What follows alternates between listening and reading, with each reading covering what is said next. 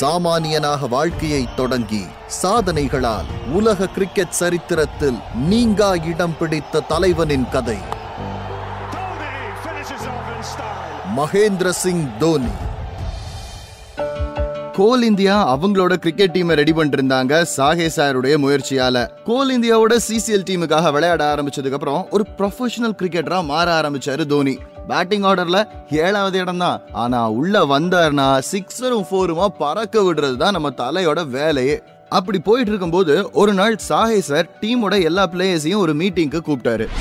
நம்ம டீம்ல தோனி செமையா விளையாடுறான். அவனுக்கு இனிமே 200 ரூபாய் உதவித்தொகையை ஏத்தி கொடுக்க போறோம் சார் டீம் கேப்டனுக்கே ரெண்டாயிரம் ரூபா தான் சம்பளம். தோனிக்கு மட்டும் எதுக்கு இரநூறுவா கூட? அப்ப நாங்கெல்லாம் ஒழுங்கா விளையாடலன்னு சொல்றீங்களா சார்? அப்படி இல்லப்பா. நான் எக்ஸ்ட்ரா 200 ஏத்துனதுக்கு ஒரு காரணம் இருக்கு. ஏன்னா அவன் மேட்ச் வின்னிங் பிளேயர் அதுக்கப்புறம் அந்த மீட்டிங்ல சாஹே சார் கிட்ட யாருமே பேசல. ஆனா வெளியே வந்ததுக்கு அப்புறம் டீமோட பிளேயர்ஸ் எல்லாரும் தோனியை தவிர ஒரு இடத்துல கூடினாங்க. அதுல டீமோட கேப்டன் ஹுசைனும் இருந்தாரு. என்ன கேப்டன் என்ன நியாயம் அது? நம்ம நல்லா விளையாடலன்னு நாசூக்கா சொல்றாரு. சாகே சாருக்கு தோனி மேல மட்டும் அப்படி என்ன பாசம்? அவர் எதுவும் சொந்தக்காரரா தோனிக்கு? முதல்ல வாயை கழுவு. இந்த டீம்ல இது வரைக்கும் என்கிட்ட திட்டு வாங்கினவங்க எல்லாரும் கை தூக்குங்க பார்க்கலாம். டேய் டேய் டேய் ஒழுங்கா கை தூக்கு. அதான் நீ கேப்டன் கெட்ட வார்த்தையில அர்ச்சனை வாங்கினல. மறந்துட்டியா? ரெண்டு பேர் தவிர எல்லாருமே என்கிட்ட திட்டு வாங்கிருக்கீங்க எங்க? நான் எதுக்கு உங்களை திட்டிருக்கேன்னு சொல்லுங்க பாப்போம். மேட்ச்ல சொதப்புனதுக்கு தான் கேப்டன் அட மடையா சும்மா யாராவது திட்டுவாங்களா? என்னைக்காவது ஒரு நாள் நல்லா விளையாடலன்னா நான் திட்டிருக்க மாட்டேன். யாரோ ஒருத்தன் பேட்டிங் பண்றான் எவனோ ஒருத்தன் ஃபீல்டிங் பண்ணட்டும். இப்படி ஒரு டீம் ஸ்பிட் இல்லைன்னு சொல்லி தான் உங்க எல்லாத்தையும் நான் திட்டிருக்கேன் இது வரைக்கும் என்கிட்ட திட்டு வாங்காதது ரெண்டே பேர் தான் ஒன்னு தோனி இன்னொன்னு சபீர் ஹுசேன். இவங்க ரெண்டு பேருமே கிரிக்கெட் அப்படி நேசிக்கிறாங்க. அவங்க வேலையை கரெக்டா பண்றாங்க. சாஹே சார் சொன்னது உண்மைதான். கடைசியா உங்க எல்லாத்துக்கிட்டையும் ஒன்று சொல்லிக்கிறேன். கேட்டுக்கோங்க. மற்றவன் திறமையை பார்த்து பொறாமப்படுறதுல எந்த பலனும் இல்லை. நம்ம வேலைக்கு ஏற்ற மாதிரி நம்ம திறமையை வளர்த்துக்கிறதுல மட்டும்தான் நம்ம ஃபியூச்சரே இருக்குது கேப்டன் ஹுசைனோட அந்த மீட்டிங்குக்கு அப்புறம் எல்லாருமே சகஜமாயிட்டாங்க. பத்தொன்பது வயசான தோனி அருமையா விளையாடுறாரு அப்படின்னு சாகே சார் ஃபீல் பண்ணி அவருக்கு ஒரு 200 ரூபாய் ஊக்கத்தொகையை ஏத்தி கொடுக்குறாங்க. ஸோ டீம்ல இருக்கிற எல்லாருக்கும் ரெண்டாயிரம் ரூபாய் ஆனா தோனிக்கு மட்டும் ரெண்டாயிரத்தி இருநூறு ரூபாய் ஸ்காலர்ஷிப் அப்படிங்கிற விஷயத்த பெருமையா வீட்டுக்கு ஓடி வந்து அவங்க அப்பா அம்மாட்ட சொல்றாரு தோனி. வழக்கம் போல அவங்க அப்பா அதுல பெருசா இன்ட்ரெஸ்ட் எதுவும் காமிச்சுக்கல. இந்த கிரிக்கெட்டை நம்பி நம்பி நம்ம பையனோட வாழ்க்கை இப்படி வீணா போகுதே அப்படிங்கிற பயத்திலேயே அவங்க அப்பா போயிட்டாரு. ஆனா அவங்க அம்மா பையனோட ஸ்காலர்ஷிப்பை நினைச்சு பயங்கர ஹாப்பி அப்பதான் தோனி அவங்க அம்மா கிட்ட மனசு விட்டு பேச ஆரம்பிச்சாரு. என்னம்மா நான் எவ்வளவு ஆசையா சொல்றேன்? அப்பா காது கொடுத்து கூட கேட்கல அதான் அவரை பத்தி தெரியுமே தங்கம். நீ ஏன் கவலைப்படுற? விடு. இல்லம்மா சாகே சார் என்ன தனியா கூப்பிட்டு பாராட்டினாரு. தொடர்ந்து நல்லா விளையாடினா ரயில்வே டீம் மாதிரி ஏதாவது ஒண்ணுல இடம் கிடைக்கும்னு சொல்லிருக்காரு டேய் எனக்கு உன் மேல நம்பிக்கை இருக்குடா. நீ எதுக்கும் கவலைப்படாத. உனக்கு எல்லாமே நல்லபடியா நடக்கும். அப்பாவை பொறுத்த வரைக்கும் ஒரே ஒரு கவலை தான். நீ கிரிக்கெட்ல எப்போல்லாம் சாதிக்கிறியோ அப்போல்லாம் அவருக்கு இந்த கவலை வந்துருது. எங்க கிரிக்கெட்லயே நீ வீணா போயிடுவேன்னு. புரியுதுமா? சினிமா விளையாட்டு அரசியல் பிசினஸ்னு பல துறைகள்ல சாதிச்சவங்க கம்மி தான் ஆனா நான் விட்டுற மாட்டேமா ஜெயிச்சு காட்டுவேன் பாருங்க. சரி நீ கவலைப்பட்டுக்கிட்டே இருக்காத. முதல்ல சாப்பிட்டு தூங்கு. சாப்பிட்டுட்டு போய் தோனி படுத்த போது தோனியோட வீட்ல போன் அடிக்க ஆரம்பிச்சது. அம்மா போன் அடிக்குது. இரு இரு பாக்குறேன். எதிர்முனையில தோனியோட ஃப்ரெண்டு அம்மா தோனி இருக்கானாமா இருக்காம்பா கொஞ்சம் போன் அவங்க கிட்ட தரீங்களா? தோனி டேய் உனக்கு தான்டா போனு வரேம்மா. ஹலோ மச்சி கங்க்ராட்ஸ்டா எதுக்குடா? டேய் உன்னை கூச் பிகார் டிராபிக் செலக்ட் பண்ணிருக்காங்கடா. டேய் என்னடா சொல்ற? உண்மையாவா? சத்தியமாடா. சரி நாளைக்கு ட்ரீட் வச்சிருனா கண்டிப்பா மச்சி. மகேந்திர சிங் தோனி பீகார் அண்டர் 19 டீமுக்கு விளையாட ஆரம்பிச்சதுக்கு அப்புறம் கொஞ்சம் கொஞ்சமா அவரோட வாழ்க்கை மாற ஆரம்பிச்சது. ஸ்டெடியா விக்கெட் கீப்பர் பேட்ஸ்மேனா உள்ள இறங்குற தோனி எல்லா நான்கு நாள் போட்டிகள்லயும் தொடர்ந்து ஒரு முப்பது நாற்பது அப்படின்னு ரன்ஸை ஸ்கோர் பண்ணிட்டே இருந்தாரு. பீகார் டீம் அந்த சீசன்ல பிரில்லியண்டா பர்ஃபார்ம் பண்ணனால ரொம்ப ஈஸியா ஃபைனலுக்கும் வந்துட்டாங்க. ஃபைனல்ல Bihar versus Punjab. Dhoni versus Yuvraj competition ஆரம்பிச்சது இங்க இருந்து தான் ஜம்ஷெட்பூர்ல இருக்கிற Keenan ஸ்டேடியத்துல nineteen ninety nine December sixteen தன்னுடைய வாழ்க்கையிலேயே முத தடவையா இந்திய அளவிலான ஒரு பெரிய உள்ளூர் டோர்னமெண்ட்டோட ஃபைனல்ல விளையாட வராரு தோனி. டாஸ் ஜெயிச்ச பீகார் டீம் ஃபர்ஸ்ட் பேட்டிங்கை சூஸ் பண்ணிருக்காங்க பட் ஓபனர் ரத்தன் குமாரை தவிர டீம்ல எல்லாரும் பயங்கர ஃபாஸ்டா அவுட் ஆகி வெளியே போனதுனால நூத்தி ஐம்பத்தி ஒன்பது ரன்னுக்கு அஞ்சு விக்கெட் அப்படின்ற கண்டிஷன்ல தோனி உள்ள வந்தாரு. ஃபைனல் மேட்ச்ல பெர்ஃபார்ம் பண்றதுல நாங்க வேற லெவல் அப்படிங்கறத அப்பவே ப்ரூவ் பண்ணாரு தோனி.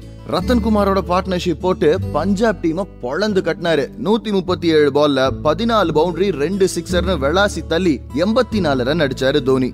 தோனியோட டீம் முன்னூத்தி ஐம்பத்தி ஏழு ரன் அடிச்சிருந்தாங்க. அடுத்து விளையாட வந்த பஞ்சாப் டீம்ல பத்தொன்பதே வயசான ஒரு left hand batsman Bihar bowlers எல்லாரோட கண்ணையும் தண்ணி வர வச்சாரு.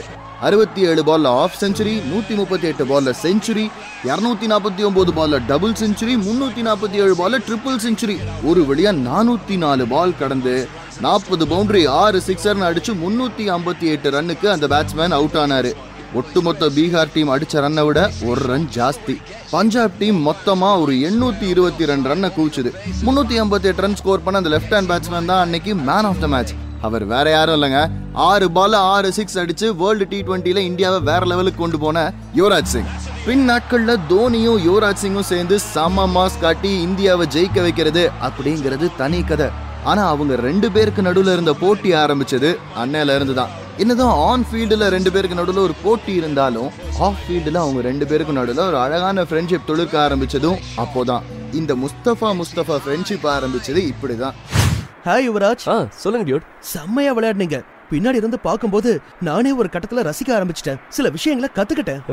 கலாய்க்காதீங்க டியூட் இல்லப்பா நிஜமா தான் சொல்றேன். தேங்க்ஸ் டியூட் உங்க இன்னிங் செம்மையா இருந்துச்சு. நீங்க விக்கெட் கீப்பிங் பண்ணாட்டி இன்னமும் சிக்ஸர் விளாசி இருப்பேன் ஆனா நீங்க செம்ம ஷார்ப்பா இருக்கீங்களே கீப்பிங்ல என் ஃபேவரட்டே விக்கெட் கீப்பிங் தான்ப்பா. சரி உங்க நம்பர் கொடுங்க.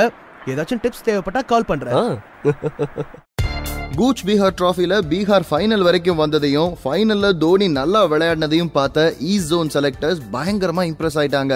அப்போ இந்தியாவில் ரஞ்சி டிராஃபின்றது பயங்கர ஃபேமஸ் ரஞ்சியில் ஒரு வீரர் நல்லா பெர்ஃபார்ம் பண்ணாரு அப்படின்னா அவருக்கு இந்தியன் டீமில் கண்டிப்பாக இடம் கிடைக்கும்.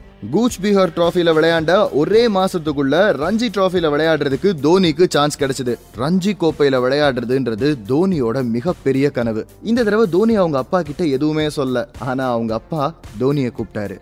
தோனி இங்க வாப்பா. சொல்லுங்கப்பா. நீ ரஞ்சில செலக்ட் ஆயிட்டேன்னு உங்க அம்மா சொன்னா வாழ்த்துக்கள் தோனி. தேங்க்ஸ்ப்பா தலைக்கு மேல வசந்துட்ட. இந்த வயசுலயே நீ ரஞ்சில நுழைஞ்சு சாதிச்சிருக்க. இனிமே உன் வாழ்க்கை உன் கையிலப்பா. தொடர்ந்து நல்லா விளையாடு. இந்தியன் டீமுக்கு போ. உன் கனவுகளை துரத்து. வீட்டை பத்தி கவலைப்படாத. நான் எல்லாத்தையும் பாத்துக்கிறேன். நிச்சயம்ப்பா இந்த வார்த்தைகளுக்காக தான் நானும் ஏங்கிக்கிட்டு இருந்தேன். ஆனா இன்னும் கொஞ்ச நாள் தான்ப்பா. இந்த சீசன்ல நல்லா விளையாடி இந்தியன் டீமுக்குள்ள நுழையறேன் பாருங்க. நம்ம கஷ்டம் எல்லாம் கண்டிப்பா தீந்துரும்பா.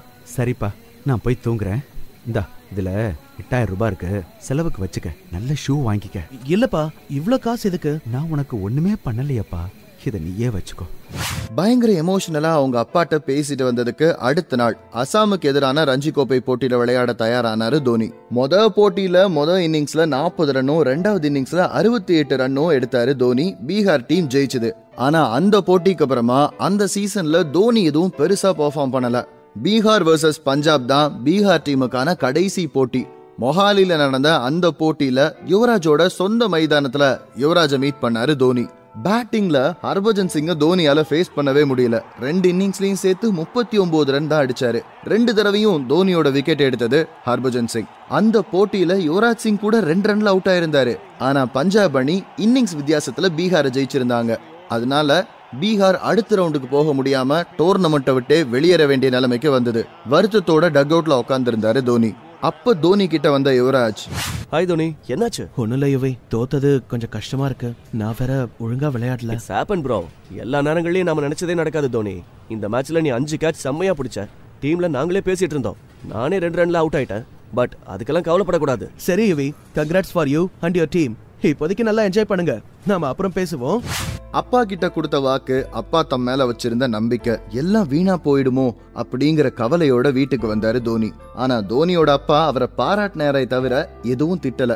இருந்தாலும் தோனிக்கு மனசே சரியில்லை. அந்த சீசன்ல தோனியோட பெர்ஃபார்மன்ஸ் சுமாருங்கிறதுனால ஈஸ்ட் ஜோன் செலக்டர்ஸ் அதுக்கப்புறமா தோனிய கூப்பிட வேற இல்ல. தோனியோட கவலை அதிகமாச்சு. தனியா அதிக நேரம் யோசிச்சுக்கிட்டே இருந்தாரு. ஃபர்ஸ்ட் ரஞ்சி சீசன்லயே பிரம்மாண்டமா பெர்ஃபார்ம் பண்ணி எப்படியாவது இந்தியன் டீமுக்குள்ள போயிடணும் அப்படின்ற கனவோட போயிருந்த தோனி மொதல் சீசன் சொதப்பிட்டனால ரொம்ப சோகத்துல இருந்தாரு. வீட்டுல யார்ட்டையும் சரியா பேசிக்கிறது இல்ல ரெகுலரான வேலை எதுவும் ஒழுங்கா நடக்கிறது இல்ல அப்படியே போயிட்டு இருந்த ஒரு வாழ்க்கையில திடீர்னு ஒரு நாள் காலையில அவர் மைண்ட்ல ஒரு ஐடியா வந்தது. உடனே வீட்ல இருந்த போன் எடுத்து அவர் ஃப்ரெண்டுக்கு ஃபோன் பண்ணாரு.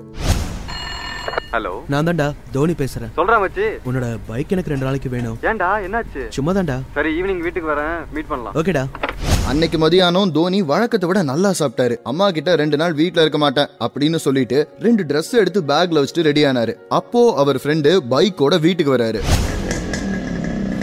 ஹாய் மச்சி. என்னடா எங்க கிளம்பிட்ட? கொஞ்சம் மனசு சரியில்லை மச்சி. அதான் வழக்கம் போல ரைடு. ஓகேடா என்ஜாய் பண்ணு. சரி பாப்போம்டா. ரெண்டு நாள் கழிச்சு உன் வீட்டுக்கு வந்து வண்டியை விட்டுடுறேன். பொதுவாவே தோனிக்கு பைக்னா உயிர். சந்தோஷம் துக்கம் எதா இருந்தாலும் பைக் ரைடு மூலமா என்ஜாய் பண்றது தான் அவரோட ஸ்டைல் சின்ன பைக்கு பெரிய பைக்குன்னு எந்த வித்தியாசமும் கிடையாது.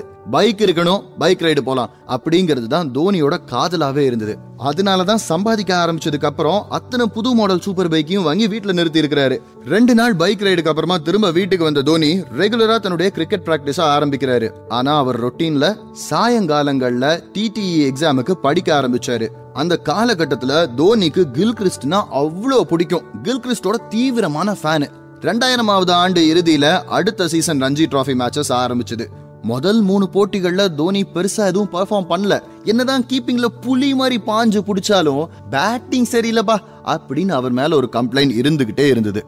ஆனா தோனிக்கான ஒரு நாள் வந்தது. இரண்டாயிரத்தி ஓராம் ஆண்டு கொல்கட்டால இருக்கிற ஈடன் கார்டன் மைதானம் இந்திய கிரிக்கெட் வரலாற்றுல முக்கியமான நிகழ்வுகள் எல்லாம் எழுதின ஒரு மைதானம். அங்கதான் ஆஸ்திரேலியாவை லக்ஷ்மணும் டிராவிடும் சேர்ந்து புரட்டி புரட்டி எடுத்தாங்க. அது அப்பவே நம்ம எல்லாருக்கும் தெரிஞ்ச விஷயம். ஆனா அதே இரண்டாயிரத்தி ஓராம் ஆண்டு கொல்கட்டால இருக்கிற ஈடன் கார்டன் மைதானத்துல இன்னொரு சம்பவம் நடந்தது. அதுதான் இப்போ நம்ம கிரிக்கெட் வரலாற்றுல முக்கியமான விஷயம். இரண்டாயிரத்தி ஓராம் ஆண்டு ஜனவரி கொல்கத்தால இருக்கிற ஈடன் கார்டன் மைதானத்துல பெங்கால் வர்சஸ் பீகார் மேட்ச் முதல் பேட்டிங் பிடிச்ச பெங்கால் டீம் ஃபர்ஸ்ட் இன்னிங்ஸ்ல அறுநூத்தி எட்டு ரன் அடிச்சிருந்தாங்க. அடுத்து ஆடின நம்ம பீகார் டீம் ஓபனிங் பேட்ஸ்மேன் சரியில்லை வந்த வேகத்திலே திரும்ப வந்துட்டாங்க. தோனி உள்ள போனாரு. இருநூத்தி ஆறு பால் ஃபேஸ் பண்ணி பதினேழு ஃபோர் ஒரு சிக்ஸ் அடிச்சு நூத்தி பதினாலு ரன் அடிச்சாரு தோனி. இதுதான் ரஞ்சி கோப்பை போட்டிகள்ல தோனி அடிச்ச ஃபர்ஸ்ட் செஞ்சுரி அதுதான். ஆனா டீம்ல யாரும் ஒழுங்கா விளையாடாதனால பீகார் டீம் இன்னிங்ஸ் வித்தியாசத்துல தோத்தாங்க. அது மட்டும் இல்லாம அடுத்த சுற்றுக்கு முன்னேறதுக்கான வாய்ப்பும் இல்லாம போச்சு.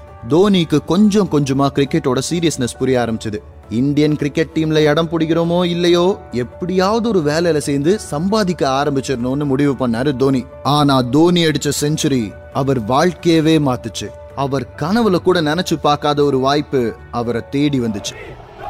சாமானியனாக வாழ்க்கையை தொடங்கி சாதனைகளால் உலக கிரிக்கெட் சரித்திரத்தில் நீங்கா இடம் பிடித்த தலைவனின் கதை. மகேந்திர சிங் தோனி